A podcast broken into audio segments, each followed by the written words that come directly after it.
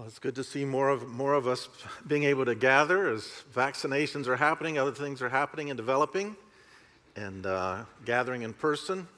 We're actually reaching the place where our natural, uh, all along Baptistic social distancing kind of kicks in anyway. So um, uh, we're glad that, uh, that uh, we're able to come together like this. What is the most valuable thing on earth. I posted that a couple days ago on the, my Facebook page saying that that was going to be the theme of the message. What is the most valuable thing on earth? And there's all kinds of ways to get at that question, and the different routes you can take would get you to different good answers, different right answers. But if you think of something that you can actually touch and handle and, and hold in your hands, what's the most precious, valuable thing on earth? Well, here's what I was thinking as I asked that. A right and saving relationship with God begins, when you think about it, because of God's Word. A healthy, genuine relationship with God continues because of God's Word and we experience the freedom and the blessings of salvation, of being a Christian, and we'll spell out I'm, why I'm saying these things as we go, because of God's Word. Your Bible is God's Word. And that's why you could make the case, and many have, that this really is the most valuable thing on earth. It says in the preface to the English Standard Version translation this book is the most valuable thing that the world affords. Here is wisdom. This is the royal law. These are the lively, living oracles of God. Those words echo the King James Bible translators who wrote in 1611 God's sacred word is that inestimable treasure that excelleth all the riches of the earth. And these assertions reflect what Scripture itself it says about the value of the Word of God written down or a word that takes a little getting used to, but I, I kind of like inscripturated. It's been put into scripture, it's been written down, the words of God. Remember how the psalmist in Psalm 19 says this about the words of God they are more precious than gold, than much pure gold.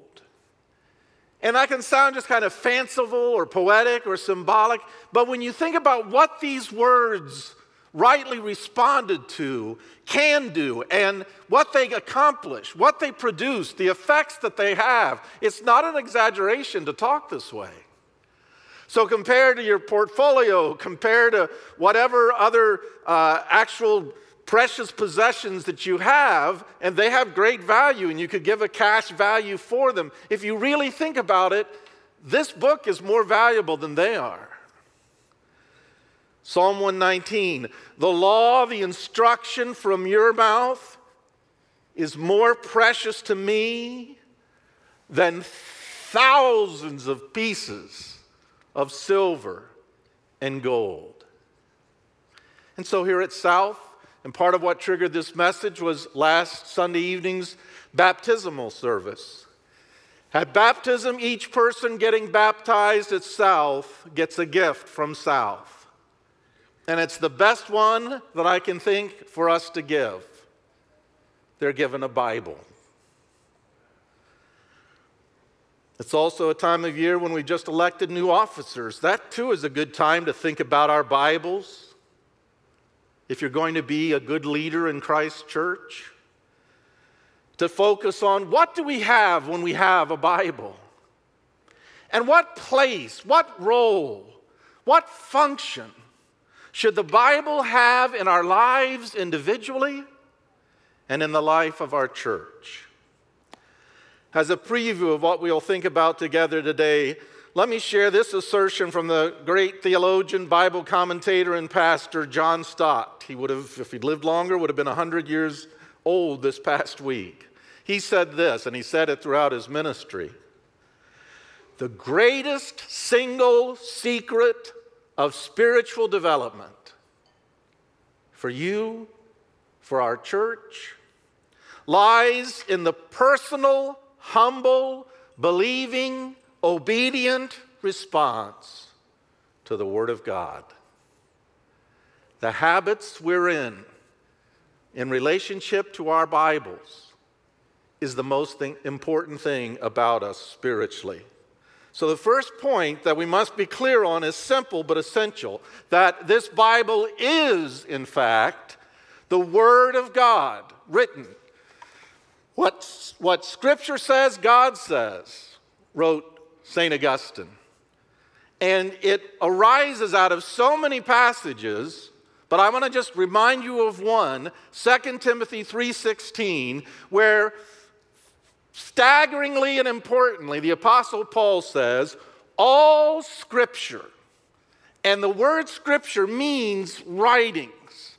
So, not just all the musings of prophets and poets in the past, all their thoughts and ideas in some vague, but then they're lost to history kind of way. No, all that got written down in the scriptures is, Paul says, God breathed. The old translations inspired by God, and that's not bad, but people began to say, well, Shakespeare was kind of inspired when he wrote. That's not what it means, merely what it means. It means breathed out by God. How do my words that form in my brain get to your ear? They've got to be breathed out. I speak them. And so Paul says, all scripture, everything that's been written down in our Bibles, is God's own speech. What scripture says, God says. If we had time, we could clearly show that Jesus himself, if you want to be a follower of Jesus, follow him in this too. Jesus himself unmistakably regarded the Bible he had as the infallible, truth telling, always authoritative words from God. He met temptation at a crucial time in the wilderness, and what was his weapon? It is written. And he quoted the scriptures. He regarded it, he treated the Word of God, and he taught that the Scriptures are the Word of God. He quotes an obscure psalm, and we've talked about this before, to cinch a point that he's making, to clinch a point that he's making with the Pharisees, a little phrase from one of the Psalms, and he says, almost as an aside, that's how uh, foundational an idea it was to him, and Scripture cannot be broken. That's what Jesus believed about his Bible. 2 Timothy 3:15 tells us that God's purpose in giving us his inspired written down word is to instruct us for salvation. The wisdom that leads to salvation. How do I come to be right with God? How do I get rid of my guilt? How do I get my sins forgiven? How do I get the help of the Holy Spirit to become a new creation, a new, new kind of person? All the things that salvation involves. This is the book that tells you, that gives you the wisdom that leads to salvation. You know, we use the phrase so often God's Word, Word of God, we can kind of miss what we're saying. Think about the fundamental connection between a person and their communicated words. How you respond to a message from someone is how you respond to them. Just that's just I hope that seems obvious. Let me try a little bit of example. Um, if you get a love note from your spouse, but still you're sullen and cool in relationship to her or to him, and you say, Oh, I'm not doubting you. I just didn't believe that note you wrote. And you, not believing their communication to you is not believing them. You get an email from your boss detailing what he'd like to be done or what she'd like to be done during the day. And at the end of the day, you've done none of it. And you come as the boss kind of dissatisfied, or the boss comes kind of dissatisfied, and you said, oh, I, wasn't, I wasn't ignoring you, I was ignoring your message. Now, he's to, like, what in the world did that mean? You get a text message from a friend about something to do later on in the day, but you don't show up. And you say, Oh, I didn't, I didn't ignore you, I ignored your text. You get a summons, a written summons. I don't know exactly how it works. I should, with my wife working in a law office now, but you get some kind of written summons from a judge, and you, and you don't go, you don't show up. And eventually you're hauled in and you know, you treated it with, oh, I didn't treat you with contempt. I just treated your message with contempt. And when we say that, it's like, no, no. The way you respond to someone's message is how you respond to the person. And I want to tell you that's exactly what's going on in our response and interaction with the Bible. That's the upshot of our saying rightly, this is God's Word. It is God continually, continually addressing us. That's what we have in our Bibles. God's Spirit inspired and scripturated, written down message to us every day. What Scripture says, God says. Consider what else this means to say that the Bible, your Bible, is the Word of God. Every true thought you've ever had about God's saving love and grace came to you ultimately from the Bible. We know about God's majesty and his power from creation. But the truths about his grace, his salvation plan, his redeeming love, the only truthful, always reliable source of that knowledge are the written down words of God that you have in your Bible. It may have come to you via a sermon, a book, a podcast, a song, a conversation with a friend, but if it was a true idea about God, it came from the Bible. There are different aspects, too, of God's Word, and this is important. Not quite genres, but hear what I'm saying, and I think you get the idea. Some of God's written down words are revelations, self disclosures about Him. They tell us, they show us what God is like. And the right response to those aspects of God's Word is worship.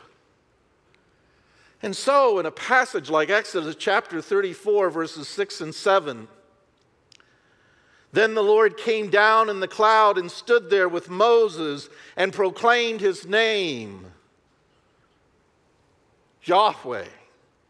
And he passed in front of Moses, proclaiming, Yahweh, the Lord, the compassionate and gracious God, slow to anger, abounding in steadfast love and faithfulness maintaining love to thousands, and forgiving wickedness, rebellion, and sin. Yet, he doesn't leave the guilty unpunished. We'll say more about a wonderful passage like that tonight as we gather around the Lord's table, but that's a revelation about God in his written down words. That's the truth about God. And the right response to those kinds of words in your Bible is worship. There are the teachings from God in your Bible calling us to belief. In the beginning, God created the heavens and the earth. The follower of Jesus believes all the words of God. when it teaches them about creation, they believe. When Jesus says, I am the way, the truth, and the life, no one comes to the Father except through me. The believer in Jesus believes the written down words of God. That's the truth, too. It may not seem right to you, may not seem logical at first to you, or maybe in some mysteries we never can comprehend it by our own logic. The point is, if they're God's words, the right response of finite, weak creatures like us, for sure, is to believe them to be true. Your Bibles contain promises of God. They call us to trust. When you encounter God's promises, that's the right response. The greatest promise, the one that, you know, is the climax of all of them, is the promise of the gospel itself. All the promises of God are, in one way or another, this God who is just described in Exodus chapter 34 saying, I will do good to you. I will be your God and you'll be my people. I'll be your shepherd. I'll be your father. I'll be your redeemer. I'll be your king. All those promises. And the right response to those words of God is to trust. And so, when those promises come to their climax of God's going to do good to you, He's going to happify you, He's going to bring you to salvation, like they do in a verse like John 3:16, for God so loved the world that He gave His only begotten Son, that whosoever believeth in Him should not perish, but have everlasting life. The right response I've got to believe that. I've got to put my trust that that's true. And whosoever is a big word, it includes me. If I trust in him, turning from my sin, I won't perish in condemnation and guilt and judgment, but I'll have everlasting life with his acceptance, with his favor, and with his everlasting blessing. The warnings are in God's word too. And the right response to those is to take them very, very seriously. John 3:36 He who believes on the Son has everlasting life. There's another one of the promises. But right next to it is the warning. He who rejects the Son shall not see life, but the wrath of God remains on him the warnings in the Bible, warnings too for Christians, professing Christians who are playing loose and careless with the call to holiness. The right response to those written down words of God is to heed those warnings and to be turned and changed by them. The commands of God call us to obedience. Jesus said, fundamental to be made a disciple, like we talked about last Sunday night in the service, teaching them to obey everything I've commanded. 1 Thessalonians 4 We instructed you how you ought to live in order to please God, as in fact you are living. Now we ask you and urge you in the Lord Jesus to do this more and more. Go further and deeper and wider in your obedience.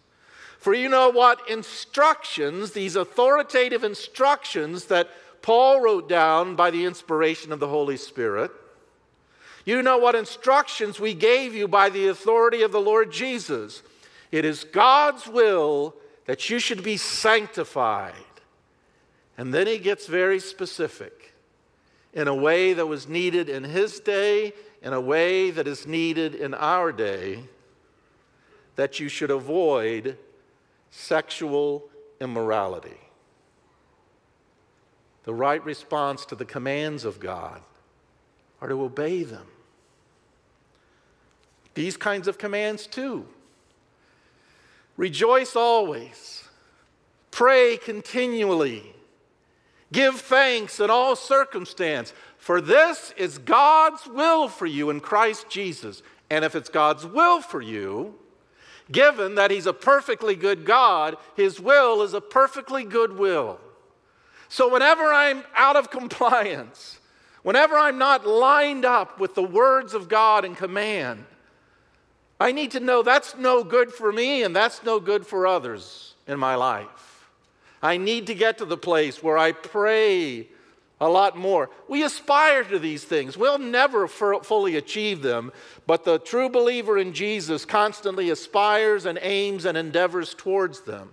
Pray continually, give thanks in all circumstances, rejoice always. At the very least, that says, I'm not going to just indulge my tendency to sulk and to simmer and to live in discontent and complaint. Not when those kinds of commands are in the written down words of God. So, the key is to be rightly responding to the Word of God that addresses us through our Bibles. So, I want to give just kind of a Christian history, a Christian autobiography, faith story, testimony of engaging with the Word of God. In our stories about coming to Christ and living before God, there will be a lot of things that are different, a lot of things that are unique.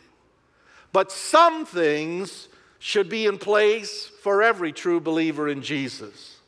I want to start out by quoting a old but wise hymn that we sing occasionally at Calvary. It gives spiritual autobiography in those lyrics. So, phase one of engaging with God's word is indifference, not caring, blind and deaf. Years I spent in vanity and pride. Vanity and pride. I wasn't really committed to anything that amounted to anything. And the thing that I mattered most was that people made much of me. And many of us could say that that took up years. Years I spent in vanity and pride, caring not my Lord was crucified, knowing not it was for me he died at Calvary. Just totally clueless. Maybe you kind of knew it, maybe you even raised with it, but you didn't care. Indifference to God's word that's addressing. God's calling all people everywhere to repent Paul says in Acts 17. Every day, that message is addressing every human being. Then there's conviction leading to conversion. Because by God's word, at last my sin I learned. And then I trembled at the law I'd spurned. There comes a time, and it comes in all kinds of different ways when a person comes to realize wait a minute, this God is holy, this God is real, this God is living, and this is the one with whom I have to do. And I am not right with him. And that awareness hits us in all kinds of ways. Sometimes deep guilt, sometimes a deep sense of weakness and failure. But we come to know I'm not right with this good God. And we tremble. And it's because by God's word, at last my sin I learned, and I trembled at the law, the moral good will of God that spoke to me through conscience too, that I had spurned, until my guilty soul imploring praying, begging God for mercy, turned to Calvary. And mercy there was great. And grace, I found out, is free. And pardon was multiplied to me. There, my burdened soul found liberty at Calvary. And the catalyst for that whole process was what we find in the Word of God. Faith comes by hearing, hearing the Word of God, hearing the message of Christ. James 1:18, he chose to give us birth through the word of truth. That's the catalyst for it. So, this time, going further in the spiritual autobiography to a wonderful summary. It's a little long, but bear with me a wonderful summary about what happens in true conversion. And I urge you to listen in and see if the main things in your faith story echo what's in this faith description. What happens then in a true conversion is that faith comes to life in the mind as the reality of the truths about Christ, whether they've been read or heard, begin to take life and be felt. In some shape or form, these truths center on God's holiness and love. Christ's self giving for us and in our place on the cross his triumph over sin that we've sung about this morning, over sin, death, and the devil, and our sins of corruption, guilt, misery, and despair. I can't change. I can't save myself. Then we hear the words of grace in the gospel, which is good news, another synonym for message, communication. Emotions may well be stirred, for the, the perception of spiritual reality isn't in self, isn't in self emotional. Distress, fear, shame, and then hopeful joy are at different times the result of coming to realize the truths of the gospel. Faith, beginning as this knowledge, this real understanding of the truths of the Christian faith, faith, this knowledge, blossoms into a assent in which the will is now engaged. I do put my faith in Jesus. And assent issues into heartfelt trust, and from this trust flows real repentance and the turning from sin to Christ. And it's the Word of God that's the catalyst for all of that again. Does that sound like your faith story? The link between trusting and obeying. We'll never submit to the Word of God that commands us until we truly trust in the gospel word of promise that saves us and assures us that we're forgiven, that we're adopted, that we're justified, and that we are dearly loved by God. Huh. Jesus loves me. That's the fundamental reality. This I know. How do you know? Ah, the theme of the message. The Bible tells me so. That's what I'm saying. That's why this is the most valuable thing in the world. A lot of time, the world sends the signal you don't deserve to be loved. You're not worthy of being loved. You're certainly not worthy of being forgiven, of heaven, of hoping for joy, of hoping for good. Satan's the accuser that's always saying that one way or another. That's his message. That's his message. Thank heaven, literally, that there is this book that contradicts that every time and says, Jesus loves you. Jesus loves you. And you're shifting emotions. Sometimes you kind of feel like and hope that it can be true, but whatever you're shifting emotions to, I'm glad he wrote it down. Now I've given to Jesus everything. Now I gladly own him as my king. Now my raptured soul can only sing of Calvary. And so we see that a right and saving relationship with God begins when we rightly respond to the words of God. But that's only the beginning. It's crucial, Jesus says, and we need to hear this this day and age, like New Testament times too. It's crucial not that we seem to have just a good beginning, but that we continue. In John 8:31, Jesus said to the Jews who had believed in him, who had made a profession of faith as it were, if you continue in my word, you are truly my disciples, and you'll know the truth increasingly, and the truth will set you free. So Jesus reiterates the wonderful effects that the working of the Word of God has in our lives, but we've got to continue in it. We've got to persevere. Perseverance is the mark of true faith, of real disciples.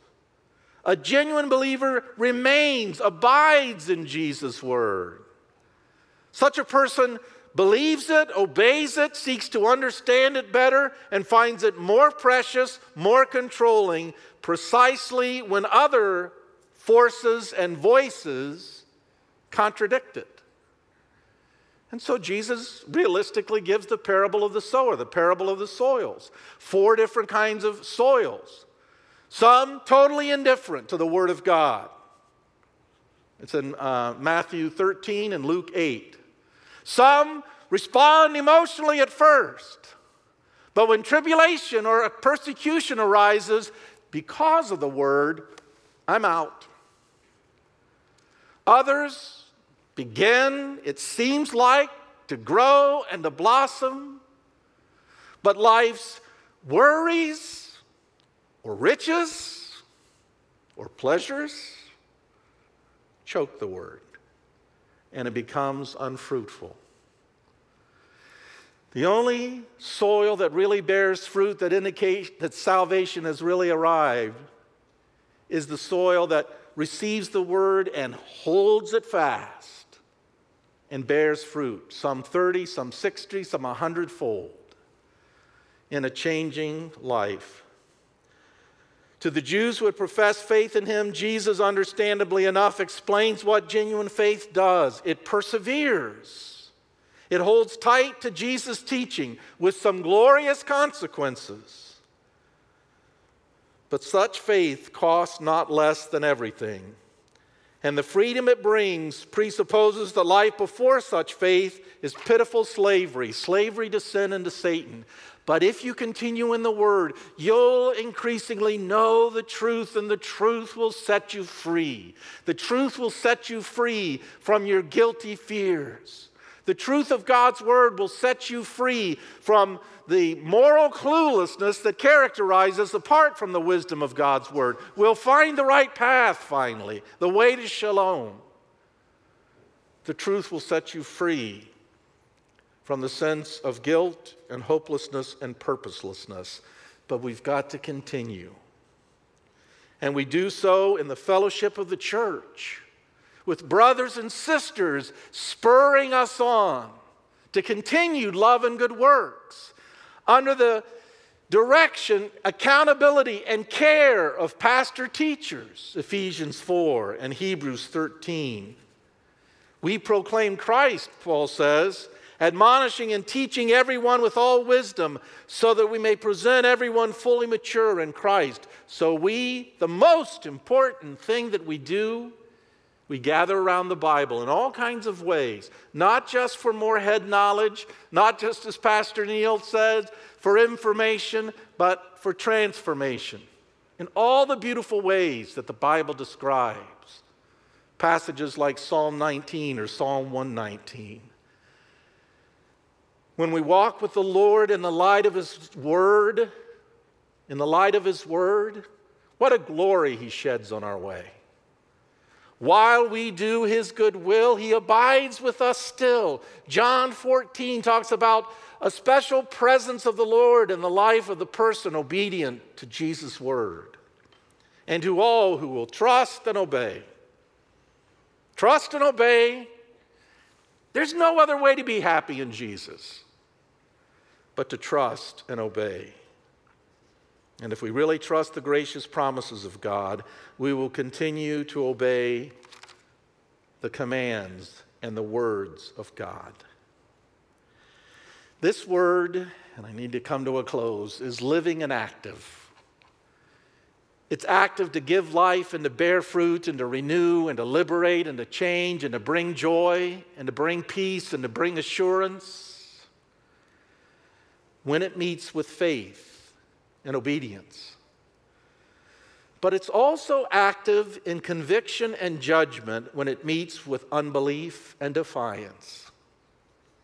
Jesus said, If anyone hears my words, but doesn't keep them, I do not judge that person. For I didn't come to judge the world, but to save the world. There is a judge, Jesus went on to say, for the one who rejects me and does not accept my words. He then says, The very words I have spoken will condemn them at the last day. And so, when met with repentance and faith, the Word of God is active to bring salvation and all salvation's joys.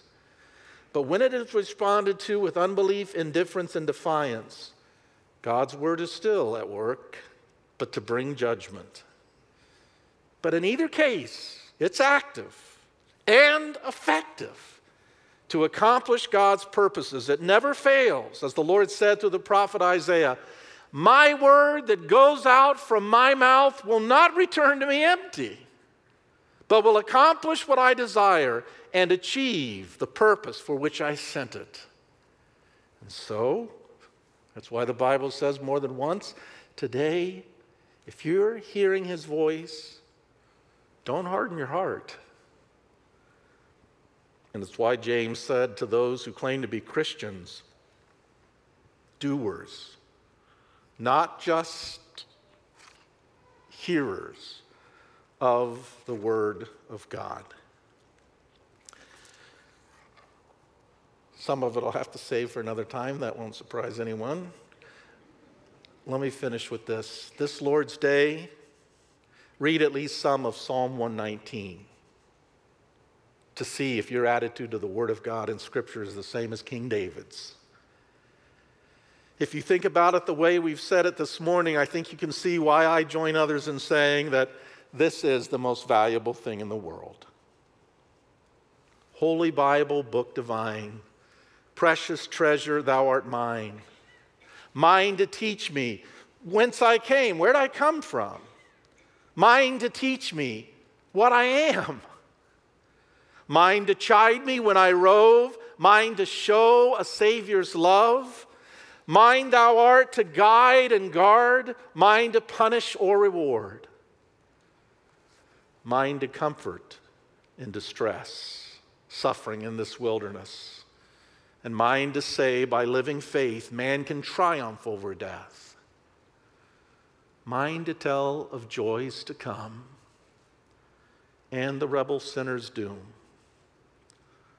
O thou holy book divine precious treasure, thou art mine. Father, for many of us, we know these things, but we need to know them more controllingly and compellingly.